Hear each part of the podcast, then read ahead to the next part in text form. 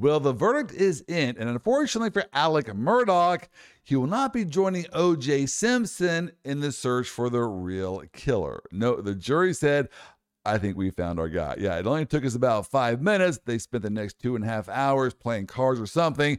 But then they said, Yeah, we got our real killer. It's Alex Murdaugh. Well, Chris and I are going to unpack this amazing case in this week's debriefing of the law. And then, just in case, I'm to go ahead and go out golfing anyways. You never know what you might find.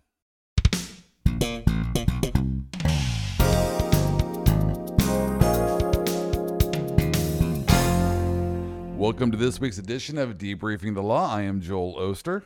I'm Chris Marone. And Chris, we have a lot to talk about with the Alec Murdaugh trial. For starters, it's Alec Murdaugh. I was just in South Carolina last week and they told me that's the proper enunciation. For some reason, it's spelled A L E X, it's Right. pronounced Alec. It's a good old boy thing, right? Like, I bet you there was another Alex along the line of the Murdaugh family. I didn't do their family tree, but I bet there's another Murdaugh named Alex. Maybe call that's where Alec. things uh, started turning south for him. I don't know. Obviously, we're going to talk a lot about the Mur- uh, the Alec um, uh, Murdaugh a murder trial. The verdict just came down yesterday, a very speed verdict. But Chris, before Mm-hmm. we get there, I got to get something off my chest because you know there is such a thing as fraudulent marketing practices. You you know, truth in advertising is a real Mm-hmm. concept. When you go in commerce, you should be allowed to rely on signage, on marketing efforts by the um, by the company, and when you get burnt, it kind of takes you off. You, you know what I'm talking about? Oh, for sure, for sure, man. Like for example, if you if you, if a shirt is advertised as 100% Egyptian cotton, and you find out it's only 20% Egyptian cotton, well, your chaps are hide uh, or your however that works. I have no idea. Your hides are chaps. Is that how that goes? yes, that's All right. exactly what it means. Well, this is what happened this morning. I went to Walmart and I've been complaining for the longest time about the price of eggs. Uh, And if you if you are the uh, price Mm-hmm. Yes. of eggs crazy out Yes. there? Okay, it's so here- absolutely insane. so I go to Walmart. Why? I have no idea to buy my eggs. These little little Mm-hmm. tiny eggs, but whatever. And, and so I go to, to buy my 18. I always buy them in 18 because that's usually that's the best bang for your buck, right? Right. You get 18 eggs, more than a dozen. It's over six dollars per 18 eggs. And it's been that way for a long time. And I've just been complaining and belly aching about the price of eggs. Yep. Chris, I looked around this morning and I looked immediately to the left to the dozen eggs. Do you know how much the dozen eggs a dozen eggs cost at Walmart this morning? Like eight bucks. Two dollars. Two dollars. Hold on, I gotta text my wife. Hold on. Two No, no, no, dollars. no, Hold on a sec. Yeah. no. okay. Do you know how much? You know, so if you were to buy the two pack of 18 eggs, so 36 eggs, do you know how much that cost? Well, if they're what six dollars a piece for eighteen eggs, you get thirty-six eggs. That should be twelve dollars plus tax and tip. Seven dollars.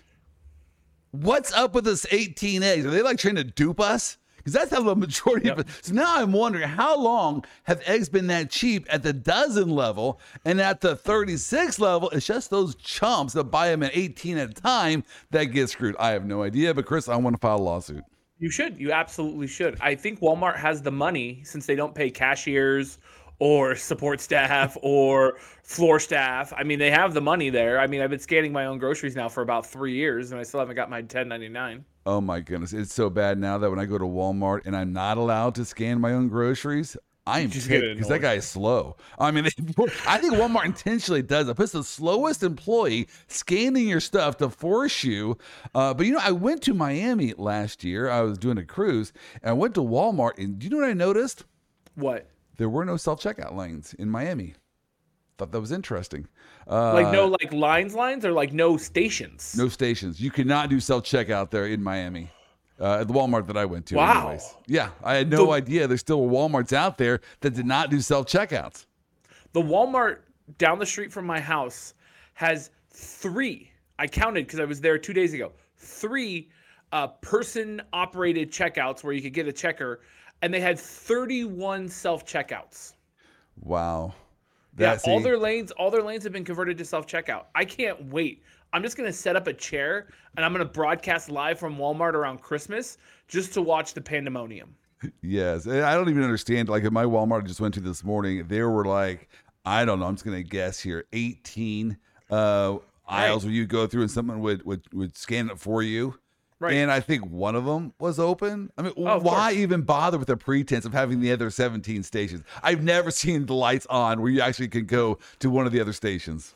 two times two times a year i can guarantee all the stations are open that's the friday after thanksgiving and that is christmas eve There you go. All right. That's well, it. hey, uh, I will get off that bandwagon here. And we also, I know you were just uh, went to a minor league, ba- or not a minor league, spring Minor. training there. in- it is minor league you live in Arizona, so you get that. The, you can watch Yep. probably all these people. I want to hear those stories in our uh, sports section here at the end of this podcast. But Chris, we got to dig right in here to the Oh Alec gosh. Murdaugh murder trial, and we are recording this on a Friday morning. And just yesterday on Thursday, the Mm-hmm. um the I, I listened to all of the closing statements. I listened to the closing statement by the defense, and I listened to the closing statement by or the the rebuttal by the prosecution. And Chris, I was I I left that opening uh, argument or the closing arguments with this thought: there's going to be a hung jury here. I was sure of it because yeah. I listened to the, and we can dig into it here, but I listened to the def- the, the closing arguments by the defense. There's reasonable doubt here. very much so And, and Very, we'll- very obviously, we'll dig into this, but then where I'm going with this is, is then they went, the jury went to deliberate, and they had a clock on, uh, they had a stopwatch on. Yep. Good idea, because it's like a 40 second time. It was very quick, Right. less Yeah. than three hours. I forget the actual number. Maybe it's two hours and 47 minutes. I don't know. Something like that, yeah. Less than three. All of a sudden, say, hey, there is some commotion here at the court, and it's, it's a Here we go. We have a verdict. I go, We have- what? yeah Less no than Megan, three hours. my wife and I were out to dinner last night.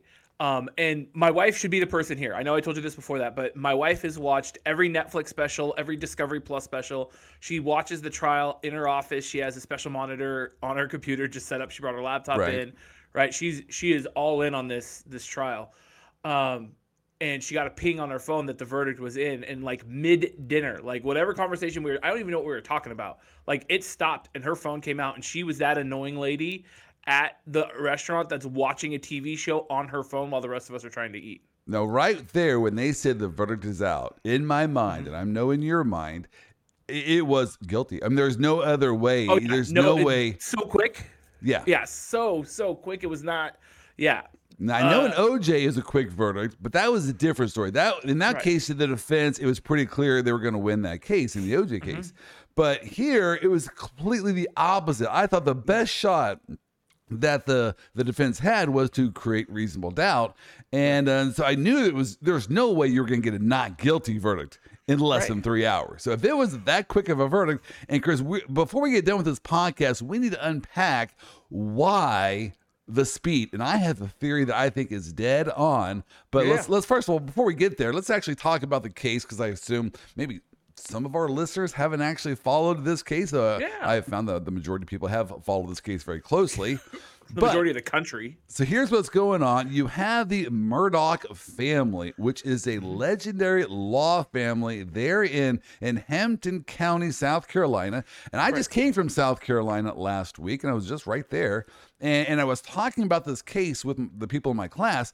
And, and one of them said, Joel, here's a problem with your ability to understand what's going on. You see, you are assuming that this trial is happening on planet Earth. It's, not. not. It's a different world out there. You have no idea until you go. This isn't even Mayberry. I, I googled it, and I- it actually is on planet Earth. But uh, the um, the population of Ham of the entire county. Do you want to just throw out a number? I'm, I'm just guess what the population of the entire county is. maybe 50000 Eighteen thousand. eight yeah Small county here. right and I'm- I'm Everyone knows Google- everyone. I'm looking at Google Maps right now in my other window, and I don't know where Hampton County is. So, for those at home, it's about an hour north of Savannah and an Right. hour uh, west South of Charleston. right. Yeah, of Charleston. Right. And so it's in the middle of like nowhere, Banjos, South Carolina. They call it the low country, and I, I think that makes sense because there's nothing there. I mean, you're right. Right. The the stretch of of, of South Carolina that you probably are familiar with would be uh, Charleston there on the East Coast. Right. Oh, you, got, you got Savannah, Georgia, but then that's that's Georgia. But you go due Right. north from Savannah, you're going to be in Charleston. And then you, you kind of go northwest slightly through the state, and you hit Columbia, then you hit Greenville. That's where the population base is. You go south of that, Right. and apparently that's the low country. And so it's it's uh, according to the locals there this is not planet earth. So it's going to be hard for us to really kind of i think it's important to understand it's not our neck of the woods. All right. Well, and you got to understand small county um, lawyering, right? It, and this may be something that Joel and I are both familiar with, being that we've we've been lawyers for a bunch of years. But when you go to these small counties, there's one or two law firms that like rule this entire county, right? They, Yes. They their their founding families have been mayors and supervisors and solicitors and district attorneys, and they have two or three, maybe three at most, but two big firms. Right. That and by big I mean like four, five, six attorney firms that have ran the city since the inception of the Declaration. right and so i think it went back to like 1908 i mean over a Something like 100 years i believe Yeah. that the great great great grandfather papa murdaugh whatever his name was uh, started this firm also then became the town solicitor which Right. is basically the town's chief lawyer and and and since then i think for like 90 years the solicitor position was held by a murdaugh, Murdaugh and so yeah. this family controlled all prosecutions in the in that area Right. uh, and they they controlled the even the civil lawsuits when the, the city would be involved. Um they did control the legal landscape. And, and you mentioned they were also the partners of the biggest law firm in that area. And so what that means from a conflict stage they they basically controlled over half of all litigation and pretty much all the other firms represented the other side. Right. That's just how it kind of works there in those small towns. I guess it's possible someone could have gone up north to Charleston to find a lawyer, but still, that's also Right. somewhat difficult to do. Um, so this this it's kind of hard for us to understand this small community dominated by this family for so many years. And Chris, because of that, some fraud happened, right? And, and Well, there's a lot with of murder multiple times before you get caught for it. So this obviously murder this murder happened on June the seventh, uh, twenty twenty one. But let's back up because. Right. after they well, this murder immediately before this, I believe it was in two thousand nineteen, February two thousand nineteen, so about a couple years before then, you had a horrific accident on the boat, and this was the subject of the Netflix special. I, I assume Yep. your wife has seen it and let Oh you know what was going on there. Yeah. Uh, it- I- if you have not seen this Netflix special, you cannot understand the Alec Murdaugh murder trial without watching this Netflix special. It really, really drives good. it home. Yeah. It's really good. so you, you you've seen it. yes, part Okay. well, parts of it while I'm doing chores. Okay, all right. So yeah, I'm not going to quiz you on it, but the Yeah. when it comes to the boat accident, this was horrific. We're talking about uh, his son, uh, Alec Murdaugh's son, uh, Paul Murdaugh, and Yep. his girlfriend slash ex girlfriend, um, Megan, I believe was her name. Yes. And and so then a couple of their friends, Mallory was one of them, and some of the guy friends, and they went out to an oyster. Um, but I don't even know what you want to call it. Uh, some kind of oyster party. I think this is the annual thing, Yeah. right? Where Yeah. they, they boil all these oysters. I'm a huge fan of oysters. I, I love the charred grilled oyster on the half shell. So they wanted to go there From for. Drago's. I have no idea why I threw that in there. Drago's is not advertising. Walmart's not advertising on our site, but whatever. Uh, and so, they, they- but how do they get there? Well, they, well, Paul Murdaugh wanted to take a boat to this oyster uh, party. Now, Yeah. why did he want to do that? Well, he knew to avoid the the checkpoints. Right. Yep. There, could be a lot of drinking going on, so you don't want to be on the road. Right there, that's a bad idea. Why Mm-hmm. would you go with someone on a boat when the sole purpose is you want to be doing it drunk? That's Right. I, I, it's a sad thing because you know it's a tragedy.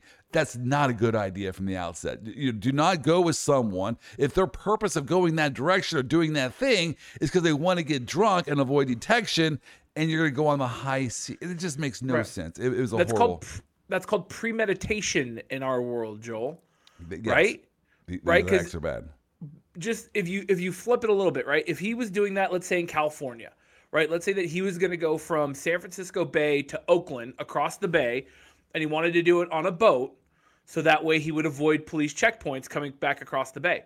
If he kills somebody in a boating accident while under the influence, that's premeditation, that's murder Yes. one. And so it's bad. it's very, very, very bad. Not the same in South Carolina, but just to put it into some context, that would be a factor of of mens rea. And so, Chris, here's another reason why you have to watch this Netflix special because they are actually as video. Of course, from now, everything you do out Oh in public gosh, is caught on everything. video. So there were street videos that showed, you know, basically Mallory's life just. I think probably four minutes before she died, and they're Mm-hmm. they're walking from the last bar. I think it was called Luther's back out to get back on the boat to go back, and Paul is just stammering around. He can't Oh, even walk up straight. so he does this weird things with his hands. I mean, he looked like a drunk. And Mallory was laughing and giggling, and this was like the prime of her life. And obviously, she had no idea she only had four minutes left of her life. But so they, they then get on this boat, and apparently there was a struggle. The the other guys wanted desperately to be the driver because they They- knew that yeah. Paul was drunker than anything, and he was starting to act very erratic and, and go in spin motions there. And they're try they wanted, but he, w- he said, "No, this is my effing boat. Get your hands off of it." He would not let them touch the steering wheel. He was the driver. Then of course we know he wrecked it, and uh, and what happened was Mallory then was thrown off, uh, Yep. probably hit her head uh, on some object right there, and then drowned because she was unconscious. Uh, horrible, horrible ending to that story. But here's the problem: now, that's bad enough. The arrogance that that Paul Murdaugh had to to drive drunk and kind of force his friends into that situation was bad enough. But Right. then the the uh, Alec Murdaugh shows up at the hospital, and then also his Oh. dad, who he was also a highfalutin former solicitor, highly respected lawyer, shows up at the hospital. Are there concerns for hey, where's Mallory? How, how is she doing? How's the search going? No, never even mentioned Mallory's name. He Not just once. wanted to go talk to the other, you know, participants in the boat and tried to point the blame, saying Connor was driving. Let's all get our story straight. Connor was driving. From the get go, he was worried about his son's reputation, the lawsuit. Mm-hmm. And when you have that kind of power struggle and abuse of power, it turns the townspeople off. Well, I I don't know. They it's hard because I got to assume that the Murdaughs have ruled this small county with an iron fist for a hundred plus years. Yes. So maybe this is just like this murder, this this one murder, right? The the death of Mallory, this 19-year-old girl, the cover up that Alex trying to do for his son Paul is like a long train of abuses at this point, right? Paul had been or not Paul, Alec had been stealing from clients. He had been there's a couple other bodies attached to the Murdaugh family in Yes. in years past. We can talk There's about a- those a little bit later, but yeah, there's, Right. this is not the first murdered body, it's Right. dead body associated with a Murdaugh family. That was very, very questionable. Right. So I think this is like the straw, right? It's like the the and I think this is what happens when you don't have consequences for your actions. Right? The Murdaugh family has been running this small county for 100 plus years. You know, and maybe Poppy Pappy Murdaugh, you know, Hezekiah Murdaugh that started the law firm back in 1908 was an upstanding gentleman and a and a great man and it slowly has deteriorated down now to where Alec Murdaugh thinks he can get away with embezzling almost $10 million from his law firm and killing five other people plus a housekeeper plus trying to cover up for his son's murder plus the the the son's best friend that people thought was a homosexual that just disappeared Yes. right like i think i think the townsfolk have finally gotten to the point where it's like the murdaughs need to stop You you can't understand the speed of this verdict without understanding number one, it's a small community of less than eighteen Very, folks, and you had all of these murders, these deaths Right. in very recent past. As Right. the culmination of 100 years of this family ruling this town, again, you, you can't understand. So I'm watching this case and I'm Right. seeing the speed of the verdict. I'm thinking, how can you get i just listened to the closing argument it was very compelling and we're going to unpack why it was compelling in just a bit but what i was missing was i hadn't lived in that community for the previous five years and witnessed because you know if you're in a town of 18000 people and you have a boating accident like that You know, It- everybody it's gonna knows. be the talk. Everyone's talking about it. It- knows. Your entire community is consumed with for eight for Right. seven days because they did not find Mallory's body for seven days. seven days. They've Where is. Mallory? Right, the whole town turns out. Right, the whole Yes. the whole it's eighteen thousand people. More people work at the university that I work at than live in that town. Right. Yeah. So there's that.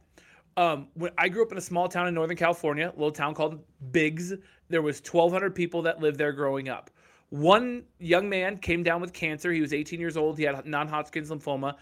Like 30,000 people showed up to a fundraiser to help this kid pay, like help his parents pay for his cancer treatment. Like this is this is one of the few things I love about small communities. Right. When tragedy happens, they shore up ranks, and it's it happens to one of us. It happens to all of us. So let's get going. So let's. Uh, you mentioned a couple other dead bodies that are associated with the Mm-hmm. Alec Murdaugh situation. Let's just cover a couple of them. One was their their beloved maid Gloria Satterfield, and in Oh gosh. 2018, she fell down the steps, the front steps of their house there.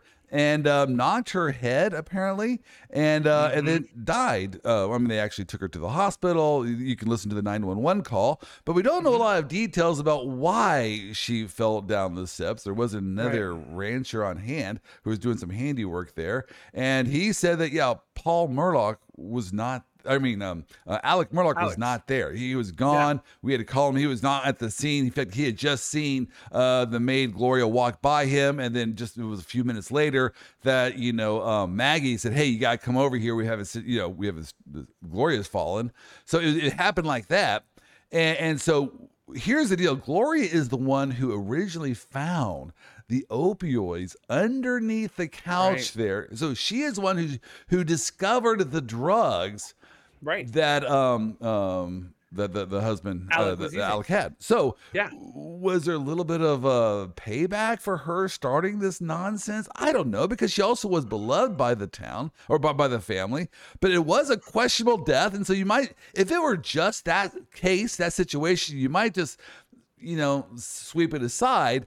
But when you add it to the the several other deaths that also happened surrounding this family, the one other thing that happened with Gloria's death is that she then she she died from that that fall because of uh, the head injuries, and then Alec said, "You know what I'm going to do? I'm going to go ahead and and have your estate sue, Sue me." me.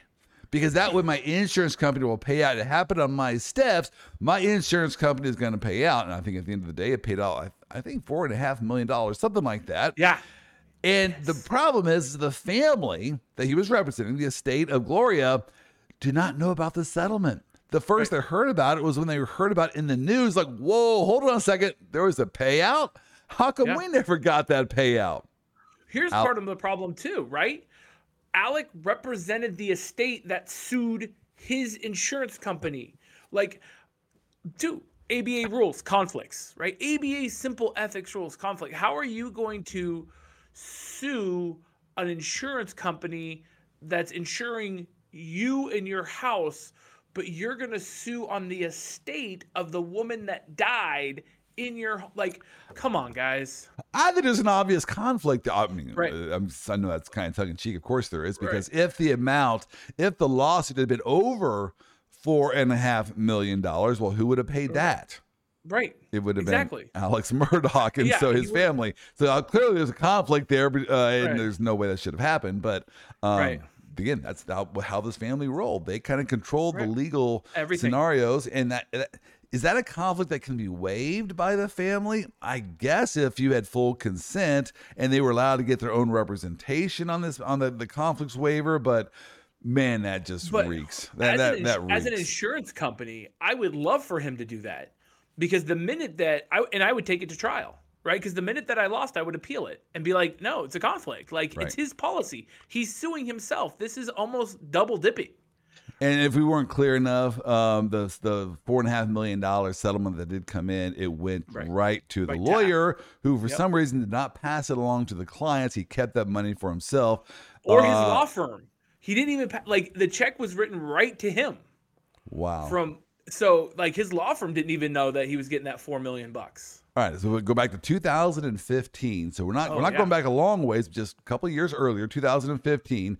A body of Stephen Smith was found in the middle of the road there in Hampton Yep. County, and uh, and so it was kind of an odd thing. Why would a body be in the middle of the road? And the the Mm-hmm. forensic evidence showed that he wasn't hit by a car. So what's Yeah. going on here? He was uh, hit somewhere else and drugged to the middle of the road. Well, it turns out that um, when they read the police report, one name popped up, and it was Buster um, um, Murdaugh. Murdaugh.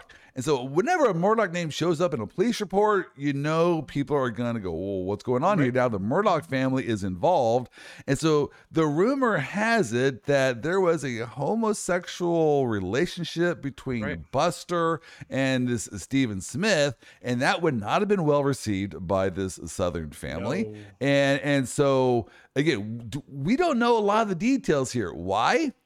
They shut the investigation up. Chris, Yeah. the, the town here is seeing all this stuff. They are seeing the people who are dying. And the rumor starting to go around that people associated with the Murdaugh family who are on the outs tend to disappear. Bad things happen. Again, you, you can't understand the speed of the verdict without understanding that's the mindset of the juror in this small community. All right, so let's Yeah. get right to the, the murders here in 2021. And it happened, um, you know, back there by the, the dog pound on their uh, Moselle hunting property. Yep. Uh, and, and so let's go right to the closing arguments to see why I. Did, did you watch the closing arguments? I did. I was unfortunately in a meeting during that Okay. time. It made me sad. All right, so let, let's just kind of unpack some of the things that the lawyer said during the closing argument. First of all, let's start with the prosecution. I I, I was uh, uh, impressed by some of the lawyer tricks that both sides pulled. And what do I mean by lawyer tricks? Well, I, I you know how lawyers explain cases to the jury. I thought was very interesting. For example, the prosecution.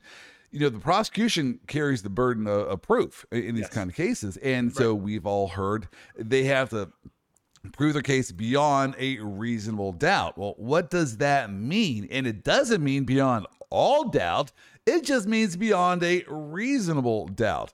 Right. It's somewhat of an amorphous concept, and it's, it's that way by design. You're putting this in the laps of the juries. They're the ones who should decide, you know what, yep, this is beyond a reasonable doubt. This guy uh, did it, and prosecution proved his case. Well, here's how the prosecution described this reasonable doubt. So, Chris, I'm, I'm curious to see what your thoughts were of this approach. He Right. held up a picture of the Mona Lisa. It wasn't the real thing, but it was a picture Right, of the Mona right. Lisa. He, he ripped off a little corner of this painting and he handed it to the jury. He says, Look, what the defense is going to do is they're going to be ripping off corners from this picture of Mona Lisa. But do you have any reasonable doubt that this is still a picture of the Mona Lisa? He goes, That is what's going on here. You still will Right. know after the end of the day, after all the tricks by the defense, after they try to do their ripping of, of our case, you're going to look at it and say, Nope, I have no doubt that's a picture of the Mona Lisa. I, Right. I, kind of like that analogy. What do you I think? re- I really like that mainly because you take something that's easy to understand and non-inflammatory, right? So you can't have the you can't have the defense objecting to it. There's no there's no way around it. So you take something very innocuous like the picture of the Mona Lisa, which is a very famous photo, which you can readily assume, right, that everyone um, knows about. It doesn't invoke any sort of outrage or any sort of feeling other than like, oh, that's the Mona Lisa. We know what that is. Right. And then being able to use that visual object lesson to prove to to explain to them how it works. I think it's it's simple, it's effective, it's easy to follow. I think it was an incredibly smart use of time. And it really does kind of highlight the fact that it's beyond a reasonable doubt, not beyond all doubt. doubt. A- a- And, Yeah. so, if uh, yeah, the, the defense might bring up some good points. All right, but still. It, It's gonna be. It's gonna. It's, it's quite obvious. Right. And then the prosecution did this trick when it comes to circumstantial evidence. He goes, "Look, let's say a storm comes through your your town. You know, tree limbs are down. Uh, you know, trees maybe falling down. There's water everywhere. You Mm-hmm. didn't see the storm, but you saw everything else, and you you Right. you conclude." Clearly, there was a storm here. So, in other words, you don't actually have to see direct evidence. You can see the circumstantial evidence and conclude without a reasonable doubt a storm had passed. And so, I thought that was another good analogy that the prosecution used. All right. The defense used this analogy, which Chris I kind of liked. It was a sports analogy. So the, on the There defense, uh, yeah, on the defensive side, they're saying, "Hey, look, the prosecution carries the burden of, of proof, and and they have to prove their case beyond a reasonable doubt." So here's Mm-hmm. how an easy way to understand that. I am a sports fan. You know all about instant replay. The call on the field cannot be overturned unless there's indisputable proof. Well, Right. in this case, the call on the field is that Alec Murdaugh is innocent of all charges. And so it can Yes. only be overturned if there's clear, indisputable proof on the video replay. So that was an interesting way to explain the defense's Mm-hmm. uh, position and strategy in this case. I, you know what? I'm not. a- You know, I, I've I've done criminal defense. I'm I'm not, and because I don't know, like I wasn't there for voir dire, so I don't know what what questions were asked. But sometimes I think sports analogies fall flat because not everybody's into the into sports. Right. right? Not it- and and not to say that you know you know there's women on the jury so therefore they're not into sports. No they can my sister is the greatest sports fan i know. Um but for some people that may not have resonated as easily as so point to the prosecution on that one because i think their analogy was a lot better than that of the defense. Now, the, the defense also, I thought, did a really good job of setting it, because I had not heard this before, of setting out the reasons why we mm-hmm. put this heavy, heavy burden on the oh, prosecution. yeah. And, and that, and this is where, after I watched the defense's closing statement, I'm thinking, okay, there's reasonable doubt there. And that is this the prosecution, really from the very beginning, and once they get involved, they control the investigation. They Yep. they seal off the crime scene. They're the ones that run the test, and, and you are beholden to the prosecution when you try to figure out what is going on. Since they control everything, it's only fair that they have to prove their case past this really high standard because the defense they kind of have their hands tied and said here in this case Right. from the very beginning that the, the police were called they botched this case up and Yes. chris they did they botched the pros the, the police botched this investigation. I, I i don't do forensic work uh, on crime scenes. I would not have made the mistakes that they made. For example one of the big issues in this case was there was a second shooter. There's a lot of, of reasons why there might have been a second shooter. Two guns were used here, right? And so the speed of which the guns would have had been picked up to, and how there were multiple shots against one person, uh, like like Paul. It's a horrible story, but he didn't even die on the first shot. In fact, the prosecution said it was a one in a million chance he didn't die. So the murderer had to go up closer and shoot him again. Yep. If if Alec Murdaugh is the murderer, how horrific must that have been for his son not to have died with the first shot, then see his dad straight up do it again? Chris, I, I my my stomach is sick right now. right because that's my dad right and yes. from, from from all outsets that was a, a solid family right um except for all the bodies that follow him around But, you're right. When it comes to the family, the family they were family, lovey yeah. dovey on each other. right it's like the corleones right like sonny and michael were great great brothers they loved each other and tom hagen they loved each other but man they would murder some people they had no problem killing people but yeah, to have to have and, and in my head because I, I think of the Murdaugh family like like the Beverly Hillbilly Corleones like that's like that's just how I pictured it in my head That's good. That's a Um, good one.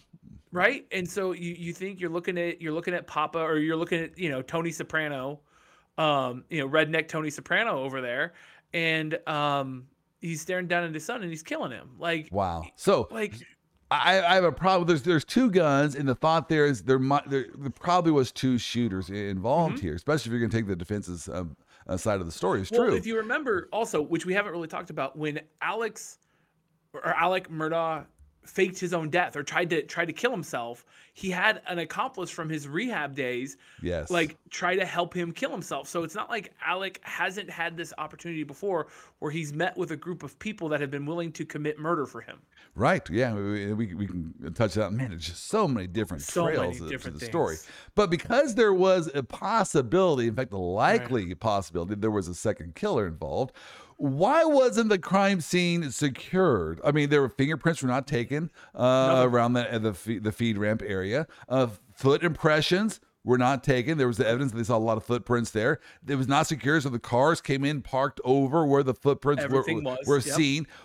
You're not going to secure the crime scene. Right. How it do you started do to that? rain and they put bed sheets over the bodies rather than like plastic so that way any of the forensics could, you know, not be but also also we think from a position of like LACSI or like New York style criminal investigators. This is a, a county of 18,000 people. I, I, I can't believe that they have a team of criminal investigators that somehow know how to deal with a double homicide. But you're telling me they don't have the wherewithal to know, hey, let's get people off the the, the footprint area. I mean, we're I mean, that's pretty basic here. Also we're on Murdaugh property, right? Let's like I mean you have to get again into the the level of ingrained like they're not kicking in the doors. They're not I mean these are people that have known the Murdaugh family for 110 years. They're they're going to treat these people with the absolute deference and assume from the get-go that they're getting set up no matter how many bodies are following him from the early to mid 2010s. So they did not get foot impressions. Right. They did not get fingerprints. They did not collect DNA off of the victims' bodies there. Right. And and here's the other thing. The um, and this is a fascinating thing we learned in this trial. At least I learned this. Your cell phones. They restore information that you have no idea they're storing. Yep. I mean, they basically knew every step they took. I'm thinking of some song a famous person said, "Every step you take, well, I'll be watching you." That's what happened here. I mean, every step you. Oh yeah, um, uh, Alec Murdaugh took 240 steps during this three minutes and 40 seconds time span, and Paul Murdaugh took. Apple Watch tells me every every single step. That, and by the way, uh, caveat: the name of the band is the Police, which I feel is very apropos. There you go. All right. something like this. Every every step you take.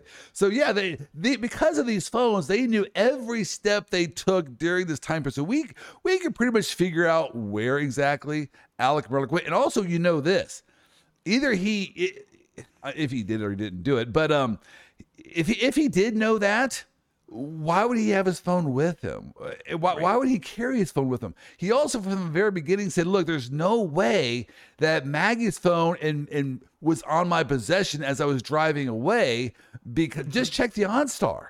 Uh, j- go get my my OnStar data from GM or whatever, and it will show it's impossible that you know I- I would have been in the same. And he was so conclusive with that statement that you thought, well, okay, that's evidence. They're probably going to call GM, get this evidence, uh, and, and they didn't do they. They actually they did that, but GM never gave that information until midway through trial, which I have no i- idea why it took GM that long to find this evidence. That's somewhat suspect to me. Right. When But did they it- send the subpoena? That's the question too. Well, did They, the GM? yeah. When did when did they send the subpoena to duces tecum, which is a subpoena to supply records? Right. Right. When did they send that to GM? Did the prosecution drag their feet on that? Did the defense supply it early and have to jump through a bunch of hoops? Right. Like where would they go with this? So here's another mess up the, the police made. Um, your phone, even though it does store data, it also erases it after a while. And and apparently the the pinging of her location, that data, it ended up getting deleted because they they did not put her phone in a Faraday bag, which would have blocked other this phone from receiving signals. It was constantly recording data after this. And so eventually it recorded over her pinging location on Jan- on June 7th. Ironically, horrible timing. It only went back to June 10th, and, and this would have been data that the the um, Alec could not have deleted. It would have been the pinging data, and, and so what? Why didn't they put this phone in a Faraday bag to block this? Or did they know what it said and they did not want that information? Again, that's why you make the prosecution prove its case beyond a shadow of a doubt because they're the ones that controlled running this phone through those kind of tests, putting it in the Faraday bag, protecting it. They messed up. That's information to me that says, that says, well, if the police didn't record that data, uh, that's on them. There's reasonable doubt here. Uh, Right. I, I understand this. So that's why, in my mind, there was probably going to be a hung jury. I, I thought there was just too much information out there for it to be an acquittal, but I was thinking it was going to be a, a hung jury. Uh, and um, all right, the People other were thought I tired, had, man. the other thought I People had, tired. Go ahead. Sorry. there's so much to unpack here. The motive, Chris, I have a hard time with the motive here. Right. the the motive of the prosecution was that This guy who appeared lovey dovey with his family, wanted to protect his family at all costs. I mean, for all these years, protected Mm-hmm. their families. Like the like you said, the Corleone analogy might be good in this regard. That Right. hey, it's the family first. You don't go against the family, and they protected their own. And, and so you can go from that to saying I want an extension of time to avoid these financial charges. So I'm gonna brutally murder my wife and kid. Well, you know, the Paul's murder case was coming up for for the death of Yes. of of Mallory. the girl in the Mallory in the boating accident. Um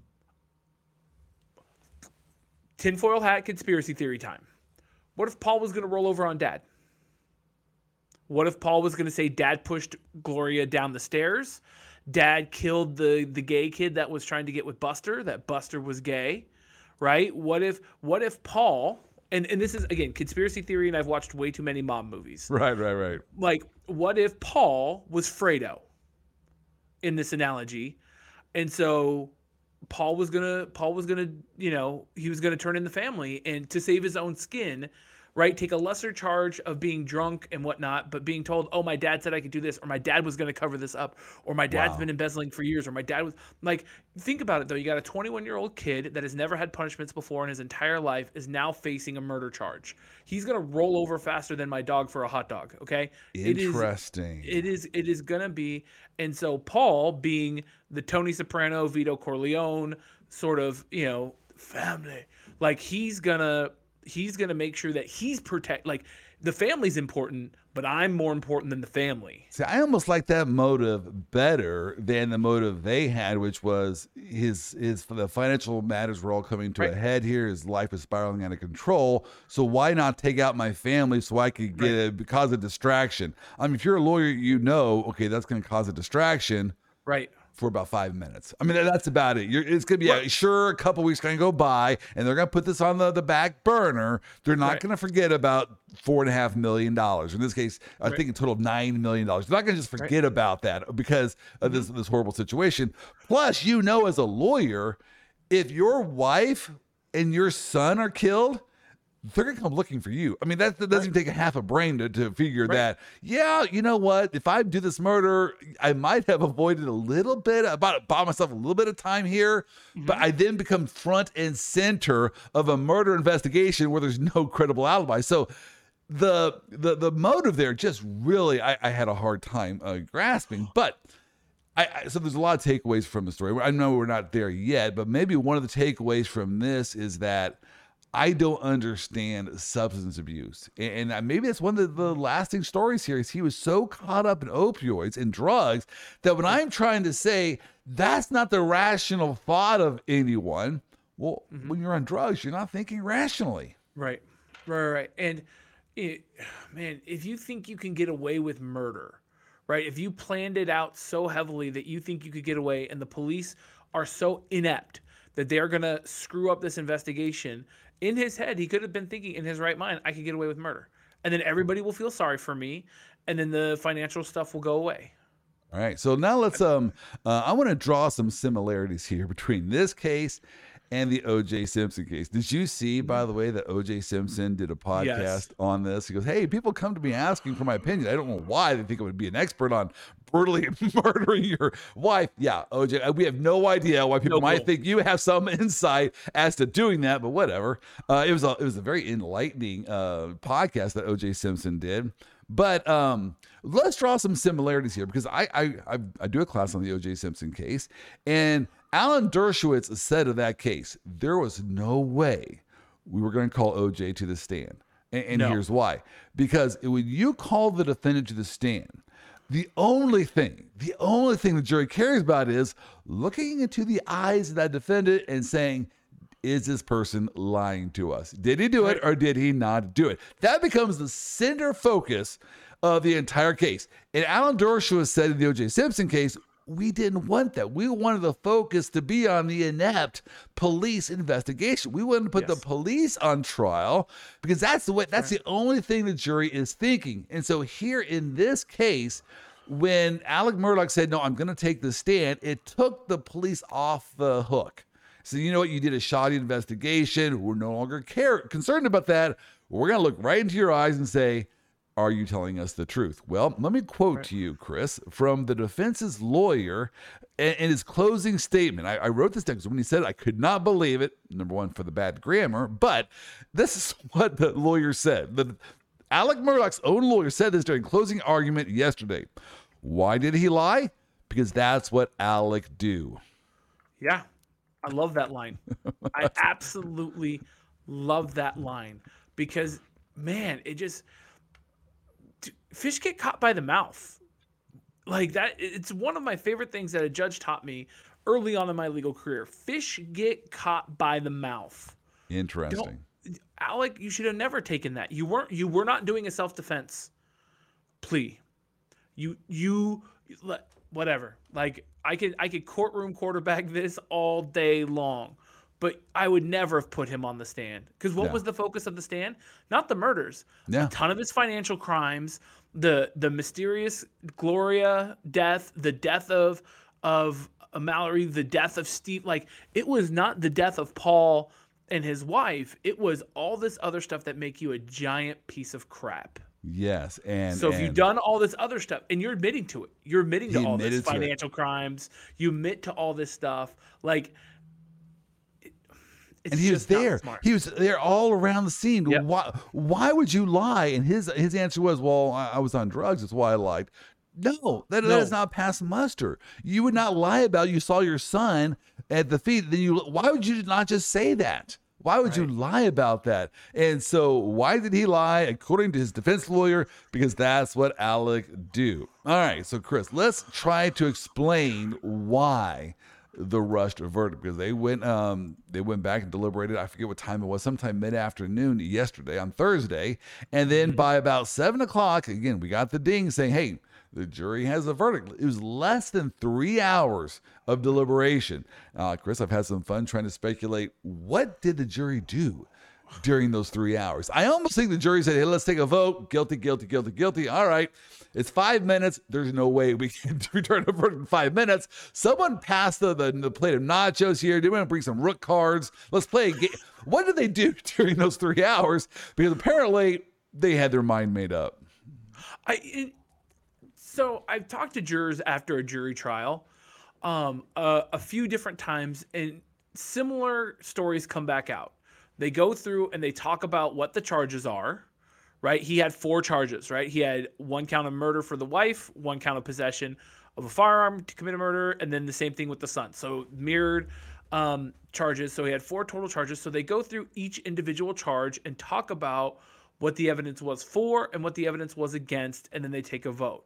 If you think about it, you have four charges, and they took 45 minutes per charge ish, maybe 40 minutes per charge, with some probably a couple breaks in there. I think they literally just walked through everything and everybody got a chance to vote and they were done. I mean, it's it's a super quick verdict for well, I mean not the quickest verdict I've seen, but it's a quick verdict for what was going on. I think they the jurors gave it the proper deference to at least go through all four charges and make a decision. By the way, the judge afterwards, when addressing the jury, said, Yeah. Kudos to Yeah. you. You guys Great got job. it right. I mean, he Yeah. actually said you got it right. The evidence here is overwhelming. I didn't know judges did that after the trial. I said, yeah, you, don't, you know what? Here is the answer, and you got it. Well, you won your did- million bucks. Right, they made the after the verdict motion, and they and this happens all the time, right? My wife and I were talking about this. Is that my wife's like, well, why did the defense move for you know a directed verdict and to discard what the jury said? I'm like, they do that all the time. They it's have just to. that that's the hail mary, right? It's the You're, hail preser- mary. well, you're preserving your right to appeal on certain issues. You, you, Right. got to make those uh, motions. But the judge absolutely killed it. He's like, as we discussed through all these other motions, and I think the overwhelming amount of evidence that have shown, blah blah blah, and he just goes right through and he goes, the jury had enough time to deliberate. I, that's also part of it too, right? The jury took enough time to deliberate to where you can't come back on appeal and be like, no, it was there was something wrong there. They came back too quickly. Like, I don't know about that. I think it's Yeah. it's conclusive in my mind that these jurors had their minds made up right, before they started the trial. I really do think that Oh. Alec Murdaugh really messed up here when he did not try to somehow get this moved away from that county. Oh, I don't think this is that's what finally Perfect dawned on me. Yeah, he should have changed the venue here. He could not get a fair trial in this venue. The Murdaugh Right. name, all that has gone along with the, the mysterious Mm-hmm. missing bodies in this community where they all know about it. There's no way Right. these jurors did not know about that. And I have preconceived ideas as to how dirty and rotten and, and conniving this family is. Right. And then when Alec Murdaugh stood before them thinking, oh, they need to listen to me and know I'm not a monster. Dude, they already know you're a monster. You are not doing yourself any favors here. They know Right. what you guys are about. They've been sick and tired of this stuff for the last hundred plus years. And recently it resulted in Mallory. Just watch Chris. I know you've seen it. Listeners, watch the video on Netflix. Look at Mallory. She is the most joyful, happy, go lucky. She is the life of the party. This town knew about Mallory and knew this mm-hmm. family was responsible in- in the cover up. It's just everything they did. First of all, it was the son that caused the murder, and, and then it was the, uh-huh. the dad and the grandfather that was trying to cover it up. It just stunk, and they were tired of this family. I think these jurors' minds were made up before the trial ever began, and then of course the evidence that came mm-hmm. in, just like. Yeah, of course. Yeah, he did it. Yeah. We don't even need to contemplate this. This guy is as guilty as sin. And as you were talking, uh, the judge just ruled that he will have two consecutive life sentences. There you go. So the ver- the sentencing just came out. I just got my my note, my news, whatever alert. Two consecutive life sentences for the murder of his wife and son for Maggie and Paul. Yeah, uh, which which some people have said, what is this case even about? Because Right. because of the financial crimes, he's Right. already going to spend the rest of his life in jail. He's 54 Right. years of age, right? I mean, it's not like he's going to Yeah. live past his financial crimes. But Right. um, now with, with this, you know, two consecutive life sentences, that does not surprise me in the in the slightest. Mhm. Um, now there's only one person left here of this family. It's, it's Buster, as far as his Mhm. direct line. Uh, I know he has uncles and cousins and things like Right. that. Uh, you, you do kind of wonder what is life is going to be like now for Buster Murdaugh. Should he just move out of town? Uh, he's not going to be liable for his his uh, family's crimes, if you, if you will, but. Right. He's also not getting any money from them, uh, Right. and that's all going to be caught up in these lawsuits. Maybe the property would go to him, but I, I don't know how that's no, going to that's look gonna out. be so. uh, So the law firm covered all of his embezzlements for all of the financial crimes that he committed against individuals. Right? It was the state trooper that he took like 250 grand from. It was the 4.5 million to the the um the housekeeper's kids and all the other stuff. So those victims have been compensated by the law firm, which no longer bears the Murdaugh name. Right. Good call. Um, Um, that's marketing 101. Right, marketing 101. But the law firm um, hasn't yet, or I haven't found it yet, so I don't want to say it hasn't, it's not in existence. They have a case against the Murdaugh estate for that $9 million that the law firm had to pay out. Okay. Now, Buster's not on the hook for that because that's what his dad did. But that estate and all of the assets that the Murdaughs have, the law firm can go after and get all those assets in fulfillment of that debt that they paid. There you go. So Buster most likely will get nothing, uh, from that. Now, I do believe he is a lawyer. He went to law school, graduated from law school. That's where another tragedy happened. Uh, Right. Was in a, I say tragedy. It was a tragedy. Uh, not a Right. murder, but he basically tried to choke his girlfriend. That's when the girlfriend Yeah. realized I got to get out of this situation. That was Megan. Right. Um, so yeah, what what's going to be left of of uh, Buster Murdaugh? Well, I guess you know time will only tell. But wow, Chris, Yeah. what a fascinating case! I don't know what the takeaways in this case. I, I'm thinking I'm going to do a class on this. family. That, Yeah. That's okay. That's takeaway number one. Um, I, I think this actually is a story of. Well, what would you think is the is the the prime main story here? I, I'm going to throw out substance abuse as one, but Mhm. greed is another one because this huge one. family's desire to have things was Yeah. so prevalent. Pride goeth before fall. I don't know, No, Chris. pride's, What, a big, pride's a big one, right? Unchecked, like consequences, right? What what consequences did this family have over the past hundred years ruling this small town? It looks like none until this exact moment, right? Even the law firm covered all of his bills, yes, right? Even even then, like, good on the law firm for making their clients whole that Murdaugh stole from, right? Good. Let's let's go. Good on them. But also, like Murdaugh is getting away with cheating people for 10 million. He's going to spend the rest of his life in prison. Granted, like that sucks and and it's horrendous. But he's 62, right? My my callous nature and my completely heartless ability wants to start a betting pool for how quick he commits suicide. Wow, you Because- you, you want to put it right now saying that um uh, Oh, Jeffrey, totally Jeffrey Epstein himself. did not kill himself. No, hold on a second here. Maybe Jeffrey Epstein did kill himself. Alec Murdaugh is gonna. I mean, he.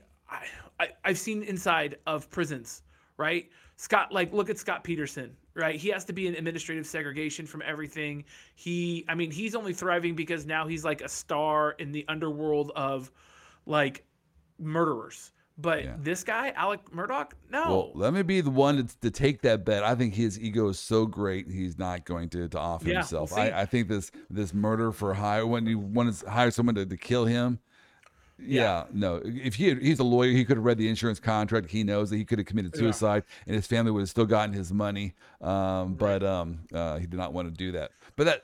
All right, so there's Right. so much to unpack there from that story. This is might not be the last uh, class or podcast we do on this one. I'm definitely preparing a CLE onto this case because it is just Yeah. ripe with so Insane. many different teaching points. Uh, I kind of call this a story that just teaches itself. Uh, but hey, we have just a couple more minutes here, so why don't we transition to what we're not going to talk about? We, we can't talk about the Supreme Court this week. They had a huge case. We'll probably unpack that next Oh week when we're going to talk yes. about uh, student loans. If you were thinking you're going to get Yep. twenty thousand dollars back in your back pocket, think again. The Supreme Court is most likely going to say no, but they they heard that case this last week. Mm-hmm. But Chris, let's talk uh, quickly here about sports. Now, I know we're going to talk about the NBA. Um, we're going to have to pass on that one here as well. We'll talk about that next week. I know you got a, Yeah. a decent player there locally. I think Kevin Durant is now shooting hoops for you. He is a mercenary for hire, and you guys hired Yep. him. So who knows? You guys might now make it past the first round.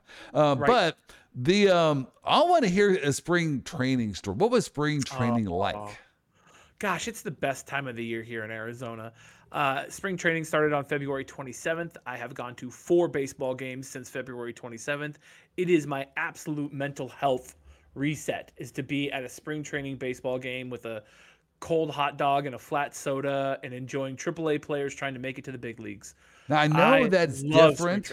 I, I know that it's different in spring training than in the regular season, but did Mm-hmm. you feel a, a change in the game because of the change of rules? So the, the Oh my the- gosh, yes. The pitch clock is now like the the inning clock. We shouldn't call it's the pitch clock essentially, but Okay. you have 20 seconds in between pitches to get reset and ready to go. If the pitcher is not set, it's an automatic ball for the batter. If the batter is not set, it's an automatic strike. Um, and we, I've seen games now where they only go like two, two and a half hours as opposed to the regular three, three and a half hours. And I figured out shaving off about five to six minutes per inning um, which at right 49 innings, you're you're adding 45 minutes back out of, or you're taking Wow. 45 minutes out of the game. that is a great so- change then. Right. So now baseball. I mean, I I was at a Cubs game on Wednesday, and the game started at one, and it was done by 3:30. So And could you see how the the pitch clock started? So in other words, I'm thinking, let's just say the, the pitcher pitches the ball, they, they hit a, a double, they throw Mm-hmm. the ball, and then they, they throw it to the third baseman, and it goes into the the stands, and so they got to recollect the ball. Uh, when does the clock start? Is it when they the umpire throws the ball back to the pitcher and it's like a go? How does that work? essentially it's when yeah so let's say let's say i hit a single out to right field right? I hit the ball i run to first base i'm stepped there. When the ball's returned for the pitcher and the next and so you have 30 seconds in between batters just as a heads up. So you get to walk from the on deck suite to the batter's box. You have 30 seconds to do that. But the pitch clock starts when the catcher returns the ball to the pitcher or one of the the position players returns the ball to the pitcher and he starts facing the um the batter again. Now Now, is there is there a pitch clock somewhere where the Yeah. pitcher can Oh, easily see? Oh, now we're place. starting. Okay. They're all over the place. From where we were sitting on the sat on the third baseline, we could see it next to the uh, visitor dugout. I have to assume there's one next to the home dugout. There's one that was in the stands um, over center field where you could see like where it's like the pitch um, velocity, and then there's the pitch clock right by it. They're all over the place, and it yeah, it didn't make the game less enjoyable. I was worried about it because I love being at a baseball park. I love doing it, but I really have enjoyed it because there's not a lot of jaw jacking. There's not a lot of batters like Right. doing their wind up with the bat and they're holding the the the the ump. Um, I mean, they're still working on some issues, right? It takes longer to call the delay of game and reset the pitch clock and award the striker the ball than it does to just have the pitch clock go again, right? So, and I think so. How does it work for the batter? So the batter has to be set, ready to swing, looking at the pitcher within 20 seconds. So when does that start? Same time the period? Or? Same time. Every the, it's the same 20 second clock. Everybody's on the same clock, except again when you walk up, you have 30 seconds. But let's between pitches, you don't get to like walk out of the batter's box like they used to do and grab the dirt and rub it on themselves and you know get it all going and then step and then pray and then step back into the batter's box. Like they have to swing, they could step out, but they got to step right back in. 20 seconds goes by, just wow. goes. I'm fast. I like so, it because one of the reasons why I don't go to baseball games is it starts at let's just say seven o'clock. It's not getting done till ten, maybe mm-hmm. ten thirty, and then I got to face traffic. I get back home. It's midnight. Right. It's it's a long haul uh, for me right. to it's attend a, a baseball hour game. commitment. Right. It's a five, four, five hour commitment. Yeah. So they can get they can get it done in two hours, and uh, mm-hmm. that that's uh, hey, I might go to more games this year. Hey, Chris, right. I know you got to get going. Thanks so much for uh, the, your your thoughts this week, and have a great weekend. We'll see you next week. We'll see you, Joel. Thank you for listening to today's podcast. If you enjoyed this podcast, please give us a five star review. We need your love to help us continue highlighting the funnier side of the law. I want to give a special shout out to our Vice President of Operations, Wendy Oster, without whom this entire operation would be a complete and utter mess. Sean Wynn and 155 Features for making me sound way better than I actually do.